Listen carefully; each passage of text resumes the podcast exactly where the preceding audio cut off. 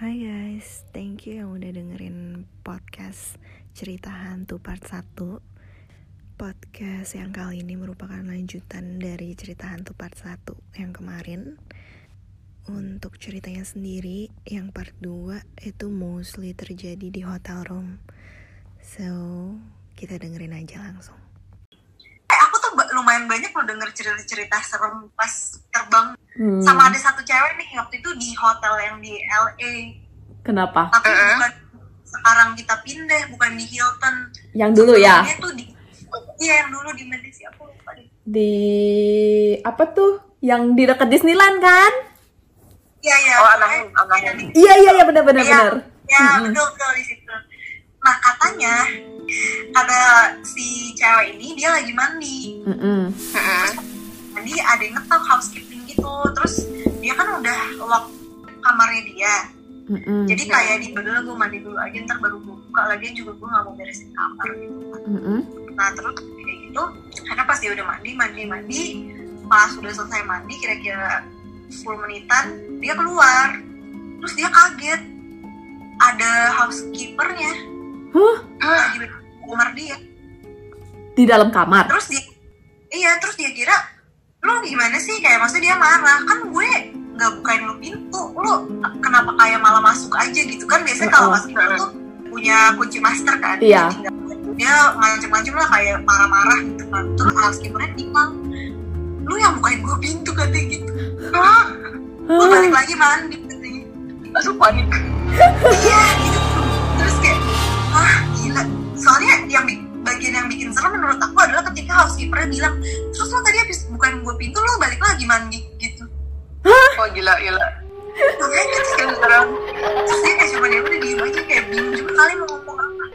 Iya. Iya.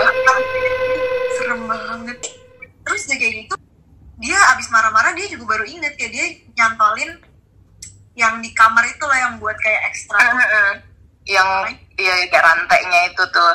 Mm-mm. Ya, makanya dia juga ada kaget gitu kok nih orang bisa Hmm. setelah marah mungkin dia baru takut gitu kayak Iya. Tapi hotel memang banyak sih. Aku juga baru inget hotel Jakarta. Tapi ini hotel yang lama yang dulu tempatku nginep. Ini hotelnya deket bandara. Hmm. Aku terbang sama dua orang. Apa? Iya depannya S. iya.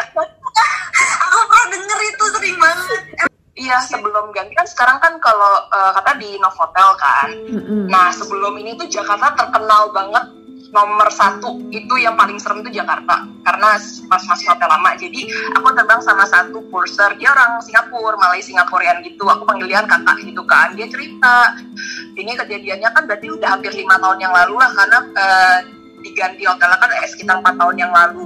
Jadi eh, dia datang tuh pokoknya flight Jakarta yang nyampe pagi.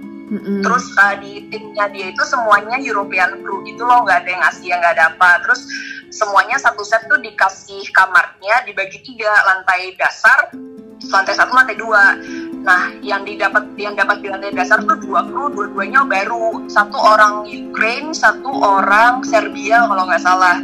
Nah, pokoknya yang orang Ukraine ini dia kan pergi duluan tuh si kakaknya ini dia pokoknya lagi ngurusin apa gitu sama kapten jadi dia masih di lobby nah habis itu si orang Ukraine balik lagi ke si kursernya ini dia bilang sorry tapi kamar gua nggak bisa dibuka. Dan dari tadi dia mau ngomong ke orang yang di sekitar situ dia kayak agak malu gitu lah karena dia juga masih baru. Ya udah dong akhirnya si kakaknya ini ngomong pakai bahasa Inggris nih ke orang hotelnya. Kalau misalnya nih kamarnya nggak bisa dibuka kamarnya nomor sekian gitu kan.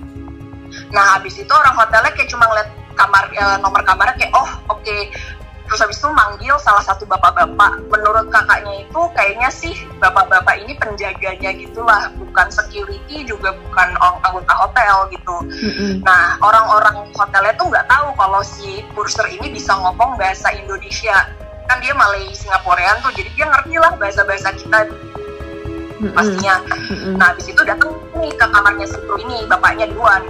Terus bukannya apain kuncinya, bapaknya ngetok pintunya tiga kali. Terus ngomong, permisi, ini ada yang mau masuk, dibukain dong kamarnya. Terus si kakak itu diem dong. Kan dia ngerti dong yang dia maksud tuh apa. Langsung dia bilang, Pak, saya, saya cakep bahasa.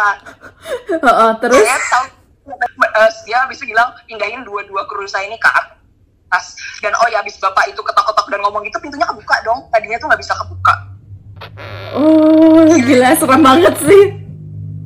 gila banget terus ada satu lagi kalau ini cerita kapten kalau ini Heeh. menurut aku ini yang paling serem sih jadi aku kan terbang sama kapten ini terus dia bilang kamu dari mana dari Indonesia oh Indonesia tuh dulu waktu saya jadi uh, first officer di 787 ini salah satu hotel serem Mm-mm. karena dia bilang dia waktu itu lagi video call sama istrinya la- lagi pakai Skype atau apalah gitu terus lagi ngobrol sama istrinya tiba-tiba istrinya melotot kayak sebel gitu terus dia Mm-mm. bilang kenapa Mm-mm. lu ya eh, kenapa harus bawa cewek sih ke kamar gitu? Terus si kaptennya bilang dong ah cewek apa? Ya ini dari tadi kita ngobrol tuh cewek ada di belakang. Lu apa ya? Bawa apa pelacur atau apa ya? Enggak ternyata si istrinya selama dia skypean ini ngeliat ada cewek di belakangnya si suaminya. Oh, gila, serem. terus ini ya harus tanya terus kapten lu gimana? Terus dia bilang dia eh, langsung gak ada siapa pun. Terus istrinya tuh masih nggak percaya dikira kapten ini bohong. Mm-mm. terus habis itu dia bilang "Hmm, nggak ada siapa pun gue matiin dulu ya. Terus habis itu dia turun ke bawah dia ngomong sama si resepsionisnya gini-gini dia minta pindah kamar sekarang juga kalau enggak dia mau pindahin semua krunya ke hotel lain gitulah. Akhirnya dipindahin kamarnya dan orang si kapten ini kan bule gitu loh. Mereka takut tapi masih nggak terlalu percaya yang kayak gini-gini kayak kita. Mm-mm. jadi dia kayak yaudahlah akhir itu abis itu dia tidur. Sebenarnya nggak kenapa-napa sih sampai besoknya tapi kayak dari kejadian itu dia katanya dia trauma. Karena menurut istrinya tuh cewek tuh tadinya ada di belakang lagi tiduran. Terus abis itu pas ngobrolnya lumayan lama terus tiba-tiba cewek berdiri terus lewat di belakangnya gitu berkali-kali gitu Kayak nunjukin gitu ya. Ah, ah, ah. serem. terus si kapten ini istrinya dari awal dulu ya maksudnya kayak nggak langsung konfront enggak awalnya si istrinya katanya tuh nggak ngeh kalau di kasurnya karena dia kira apalah bayangan atau apa. Eh tapi pas si cewek itu duduk terus habis itu berdiri terus jalan-jalan dia mulai mukanya mulai berubah. Si kaptennya tuh pas ngobrol sama istrinya awalnya nggak ngeh pas istrinya mukanya berubah. Karena kan apa sih biasa kan internetnya Indo kan nggak terlalu kencang jadi kadang-kadang lag gitu. Hmm, oh my god. Itu di Eh, eh, itu S itu ya? Di Jakarta. Eh. Wah, gila banget. Terus kenapa alasannya pindah? kenapa? Gara-gara ini atau gimana? Banyak kru yang protes Mm-mm. karena itu ada juga tapi di pas dirilis alasannya tentunya pakai ilmiah gitulah dibilang karena hotel itu kan deket danau jadi banyak nyamuk malaria emang benar sih ada Hmm. dua kru waktu itu yang kena malaria Hmm. habis dari hotel itu Mm-mm. salah satunya udah jadi instruktur gitulah Mm-mm. jadi alasan mereka buat mindahin ya itu tapi kata si kakak ini orang Singapura ini Mm-mm. dia bilang banyak kru senior itu yang email ke manajemen kalau ini tuh Hmm. kejadian dan banyak udah terima banyak email makanya mereka pindah juga kali Hmm, iya sih, iya sih. Wah gila sih, itu serem banget. Dan aku juga bisa takut sama hotel lama sih. Aku mendingan hotel yang kayak Novotel yang biasa aja gitu loh. Yang penting suasananya baru daripada hotel gede tapi Iya, serem. iya. Iya benar. kalau tuh Ah. kayak gitu Iya, aku mendingan menginap di hotel yang biasa aja deh, nggak usah pakai fasilitas macem-macem. Yang penting terang, nggak usah yang kayak creepy creepy gitu. daripada creepy terus dari itu kayak furni furniture-nya juga yang kayak tua tua lama gitu aduh itu Heeh, heeh. Iya, iya, iya benar. soalnya kenapa Narita tuh serem karena kayak gitu sih menurut aku hotelnya tuh Iya. kayak furniture-nya masih lama masih Iya. yang Heeh. Jepang jadul banget aku nggak pernah eh, amit-amit ya nggak pernah ini juga ngerasain langsung cuman aku ingat banget pertama kali aku nginep hotel yang di Narita itu yang Garden Inn aku ngerasa perasaan aku nggak enak banget sampai akhirnya aku bangin sama orang lain saking aku kayak nggak bisa tidurnya. Hmm. ada stewardess orang Taiwan. Mm-mm. terus aku nih kerja bareng sama dia. Terus aku tuh teks dia pas udah malam aku bilang aku bener-bener nggak bisa tidur nih kayak nggak enak banget perasaannya. Terus dia bilang ya udah deh sini lu ke kamar gue aja. Padahal kamar kita tuh sebelahan. Hmm. tapi waktu aku masuk kamar dia kamar dia tuh biasa aja kayak vibesnya tuh enak-enak aja gitu Hmm. aku baru pertama kalinya banget ngerasain bener-bener nggak enak banget itu room. Soalnya kan aku orangnya nggak peka ya, kayak maksudnya kayak gitu-gituan tuh sebenarnya sebodoh amat gitu. Bukan nggak takut, cuman emang nggak peka gitu loh. Kadang-kadang kan ada orang yang biasanya peka sama hal-hal kayak gitu, aku tuh nggak. Di room yang di Narita itu, di hotel yang sangat terkenal itu, si Garden Inn, itu langsung yang kayak, hah kok ini kayak nggak enak banget ya, kayak bener-bener nggak bisa tidur sama sekali. Tapi sebenarnya yang di garden ini tuh kan ada dua. Jadi ada room yang mengarah ke apa lapangan lepas, ada satu tuh yang ke parking lot. Menurut aku yang, yang ke parking lot tuh biasa aja gitu. Lapangan tuh lapangan yang hadap belakang ya berarti ya? Iya, yang banyak rumput-rumput ilalang nggak jelas itu loh. Iya, iya, Oh, iya. iya iya iya iya. Itu itu emang agak serem sih. Iya, kayak pagi-pagi aja aku buka jendela gitu ya, terus kayak isinya kayak nggak keurus gitu belakangnya kayak, aduh vibes-nya udah nggak ada nih, pokoknya serem banget. Serem sih. Dengar, kamu pernah dengar ini nggak sih yang apa? Yang ada kru yang meninggal di San Fran? Itu karena kecapean bukan sih? Iya, kecapean sih katanya, tapi kayak serem aja. Abis itu kan orang-orang jadi nggak berani nginep di kamar itu kan. Oh pernah tuh baca beritanya juga tuh. Di Park 55 Hotel bukan? Iya, Park 55. Oh, tapi aku nggak tahu nomor kamarnya. Ada yang share waktu itu di ini. Ada pokoknya setelah kejadian tuh banyak yang share, oh dia di kamar ini gitu. Hmm. God. Terus biasanya kita suka nggak mau gitu kalau misalnya dapat kamar itu. Apalagi kan udah di-share di grup chat di mana-mana gitu. Terus biasanya ya kru kalau misalnya begitu kita sampai di San Fran, kru juga langsung ngasih tahu. Hmm. Biasanya mereka langsung kasih tahu kayak saling ngingetin, eh waktu itu yang begini-begini kamarnya nomor berapa nomor berapa, terus pasti ada aja yang inget, terus dan segini segini segini, terus ya udah terus cek masing-masing gitu. Gila aku aku nggak ngeh sih itu sampai sekarang aku baru tahu. Cuma pernah dikasih broadcast message tentang nomor hotel di Garden Inn yang perlu kita hindarin. Oh ya, Oh. Ada nomor-nomor hotel yang khusus di Hotel Garden Inn. Kalau di Qatar ada nggak yang kayak cerita yang kayak meninggal di hotel atau di mana gitu? Kalau cruise itu lama tapi lupa yang mana. Tapi ada satu hotel tuh yang di Frankfurt itu tuh di kamarnya ada gambar. Gambarnya tuh sebenarnya gambar abstrak tapi kelihatan tuh gambar cewek gitulah ada matanya. Nah itu ternyata ada ceritanya di balik itu. Jadi ada kru yang meninggal tapi krunya kru Thai Airways kalau nggak salah kru Thailand Mm-mm. tahun 99 dia meninggal di kamar di salah satu kamar di hotel itu. Terus pokoknya dia gentayangin orang-orang. Jadinya sama si hotel itu ditaruh lah foto itu. Jadi foto itu tuh katanya fotonya dia tapi dibikin agak abstrak itu. Dan Mm-mm. eh, ditaruh di semua kamar Ayah? hotel. Iya nah lucunya fotonya tuh beda-beda. Jadi misal di kamar ini misalnya matanya tuh ngadep ke jendela. Di kamar yang ini matanya ngadep ke kasur. Di kamar yang ini matanya ngadep misalnya ke arah mana Nah, yang harus katanya tuh yang harus dihindarin katanya kalau misalnya matanya tuh ngadep ke kasur karena katanya kalau matanya ngadep ke kasur lu bakal dimimpiin sama dia. Kalau matanya ngadep ke yang lain lu nggak bakal dimimpiin. Nah, habis itu aku selama ini sih kalau ke Frankfurt nggak pernah dapet yang matanya ngadep ke kasur. Tapi flatmate aku waktu itu dia dapet matanya ngadep ke dia kasur ini nih ke arah dia. Ini mantan flatmate aku yang bukan orang Thailand. Terus dia cerita awalnya tuh dia nggak percaya apa-apa karena dia orang eh, dari Ch- China lah. Dia kan nggak percaya superstition yang begini-begini banget. Katanya pas dia tidur memang dia dibilang dia dimimpiin. Jadi didatengin satu cewek. Pokoknya dia ngobrol aja sama nih cewek di kamar. Terus ceweknya katanya dia sih katanya ceweknya baik. Abis itu udah ngobrol dan dia kayaknya bilang kalau misalnya nih cewek tuh orang Thailand. Karena dari cara ngomongnya kan tahu kan kalau orang Thailand kan cara ngomongnya khas gitu kan walaupun dia ngomong pakai bahasa Inggris yang sampai segitunya tuh dia sampai detail. Terus abis itu dia cerita ke aku aku bilang loh Frankfurt kan emang terkenal yang kayak gini. Terus dia bilang oh iya dia dimimpiin katanya. Dan emang uh, matanya itu kalau di uh, picture itu ngadep ke dia. Itu sih yang terkenal juga Tapi dia dimimpiinnya kayak ngobrol biasa aja atau gimana? Iya, iya, ngobrol biasa bener-bener yang kayak tapi bener-bener katanya di mimpinya itu apa aja yang mereka lakuin tuh cuma di kamar itu doang, ngobrol, makan atau apa pun gitulah. Pokoknya di kamar. Dan emang ceritanya kalau memang di situ ya gitu lu bakal mimpi lu cuma di kamar itu dan ngobrol sama nih cewek, katanya gitu.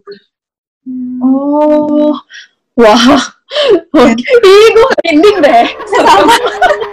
Terus dia nggak abis dia bangun gitu ya kebangun dari mimpi dia nggak merasa Mm. serem.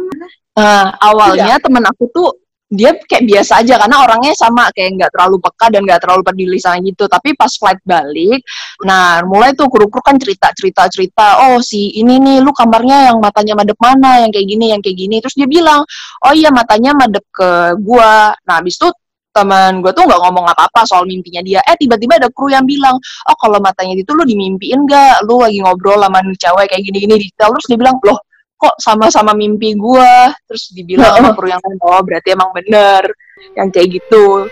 Terus teman gue jadi yang nggak takut jadi kayak waduh ada yang kayak gitu. Juga ya. Tapi kayaknya kalau hotel di SQ cuma Narita nggak sih yang serem Ci? kayaknya nggak ada lagi deh Aku sih pernah deng eh, pernah dengar antara Munich atau Frankfurt sih, tapi lupa yang mana gitu. Pokoknya inget banget tuh eh, hotel di Jerman. Tapi ceritanya beda, bukan bukan cewek Thailand. Aku dengernya tuh ceritanya katanya ini tuh eh, bule hantunya, terus cowok. Jadi tuh katanya dia bunuh diri atau gimana gitu di hotel itu. Jadi tuh nah katanya tuh dulu suka ada yang dikasih lihat gitu. Jadi kalau misalnya eh, ada satu cowok yang suka sengaja terjun gitu setiap kali ada orang yang lewat di dari keluar dari kamarnya terus lewatin jalan lorong itu gitu. Terus suka dikasih Hmm. lihat terjun gitu. Itu sih katanya yang dulu kru pernah cerita ke aku. serem sih menurut aku nggak Iya bisa ngalahin kesereman superstitiousnya Indo loh menurut aku iya Iya. Iya nggak sih? Indo tuh serem loh. Iya. Dari negara mana pun yang paling serem menurut aku Indo aja. Mm-mm, bener semua jenis hantunya juga serem Indo sih, ih creepy loh. Kayak serem gitu. Kalau yang lain, ya serem juga sih. Cuman maksudnya apa karena kita orang Indo kali ya, jadi lebih berasa kalau misalnya ngomongin kayak tentang cerita-cerita kayak gini tuh yang berhubungannya sama hantu-hantu Indo. Mm-mm, mm-mm. Serem banget. Thailand kan mereka ya ini Oh, juga iya, iya. banget kan. Iya sih, iya bener. Serem deh. Bener. benar benar benar Iya ya, in general tuh Asia kayak lebih serem. Iya, iya, iya. Ci, kalau ketemu ini, ketemu senior yang kayak hantu pernah gak Ci? banyak lebih serem itu lebih serem kan sih? lebih serem Lebih serem, lebih tapi serem. mungkin kalian lebih ini kali ya soalnya kalian tuh ada senioritas kalau di tempat aku tuh nggak ada cuma memang adalah beberapa yang aneh bin ajaib doang tapi kalau di maskapai Asia kan senioritasnya tuh banyak banget aku kalau diceritain sepupu aku kayak wah gila sih gua nggak bakal tahan kalau di situ Iya. Hmm. Tapi kalau di Qatar ya nggak senioritas, cuman anehnya tuh dalam artian gimana Ci? Eh, anehnya tuh karena mungkin culture-nya juga ada juga yang ada senioritas tapi cuma untuk the sesama bukan sesama jenisnya doang maksudnya dari negaranya dia. Contohnya kayak orang Korea gitu ya. Kalau Korea Hmm. kan terkenal senioritasnya tinggi banget. Tapi kalau misalnya di tempat aku ya kita biasa aja. Tapi kalau sesama kru Korea nih misalnya dia manggil pursernya tuh ada sebutannya sendiri. Terus habis itu kalau mau makan dia masih nunduk-nunduk ke pursernya. Sementara aku yang orang Indo ya makan makan aja. Dia nggak makan ya gue bodo amat yang sampai kayak gitu. Bahkan kalau kayak mereka tuh misalnya mau ambil kunci kamar nih. Kalau di tempat aku ngambil kunci kamar selama kaptennya duluan sama pursernya. Pokoknya kabin-kabin seniornya udah duluan rumah bebas lu mau yang udah 10 tahun terbang mau lima tahun terbang atau mau satu tahun terbang duluan ngambil juga nggak apa-apa tapi kalau biasanya kalau uh, pursernya ini orang Korea itu selalu bilang oh yang ini duluan yang staff numbernya ini duluan yang ini duluan yang sampai kayak gitu kalau Thailand juga kalau misalnya ketemu sama dia culture kayak gini nih. Uh, uh, kalau Thailand Iya. juga kalau ketemu mereka harus yang salam yang ini loh yang kayak sawat yang salam gitu gitu kalau enggak Hmm. ditegur katanya mereka tegurnya sih pakai bahasanya mereka makanya kita juga nggak paham Itu yang sampai kayak gitu kalau type di SQ kayaknya nggak terlalu gitu ya Ci ya. Iya, mereka kayaknya malah dekat banget santai gitu ya. Iya santai. Hmm. Kalau di kita tuh yang kayak gitu Japanese biasanya. oh Eh, iya Korea- Jepang juga lah Tapi parah banget mereka. Kenapa? Korean, Korean. Korean kayak tapi mereka tuh culture-nya nggak se se-strong Jepang gitu. Kalau Jepang kan mereka mesti kasih kayak surat ke kamar masing-masing gitu kan. Kalau misalnya lagi oh iya gila gila Iya, jadi kayak kasih kayak ucapan thank you apa apa. Aku pernah nanya sih sama junior gitu, Mm-mm. "Ini apaan sih kayak gitu kan? Terus dia bilang kayak oh itu intinya tentang say thank you atau apalah yang harus diselipin ke kamar senior mereka masing-masing. Jadi udah capek-capek kan baru landing, tetap harus cari tuh kamar seniornya nomor berapa, diselipin notes. notes. hmm, Waduh, gila. PR banget. gila Gila sih itu extra work banget emang emang ekstra banget tapi Korea juga gue pernah dengar mereka parah banget jadi katanya jadi kalau misalnya Korea itu ya kamu sering lihat nggak sih nanti kalau misalnya kita nih udah sama-sama udah sampai di hot di hotel di lobby gitu ya terus kalau misalnya yang senior paling senior misalnya di antara Korea gitu ya yang paling senior ini belum jalan atau belum naik ke kamar yang lain tuh nggak berani jalan Oh sama di tempat aku juga gitu. Oh, Iya kan jadi Iya tunggu-tungguan iya iya. mungkin. Bener bener bener. Di tempat aku juga gitu. Terus udah kayak gitu kalau misalnya yang pagi-pagi gitu ya, yang senior yang paling senior gini ya belum belum turun, mereka juga tungguin aja di situ. Yang lain udah turun ke bawah gitu ya, udah check out, udah ini, udah itu, mereka nggak tungguin aja. Gile. Aku tuh jarang banget dapet incon. Kalau aku dapet incon pasti aku kasih buat Jakarta lah. Jadi aku jarang terbang sebenarnya sama orang Korea. Hmm. Aku lebih notice Jepang kayak wah gila nih kayak masih kenceng banget senioritasnya orang-orang Jepang. Iya Jepang gitu sih. Kalau Indo gimana? Indo di Qatar?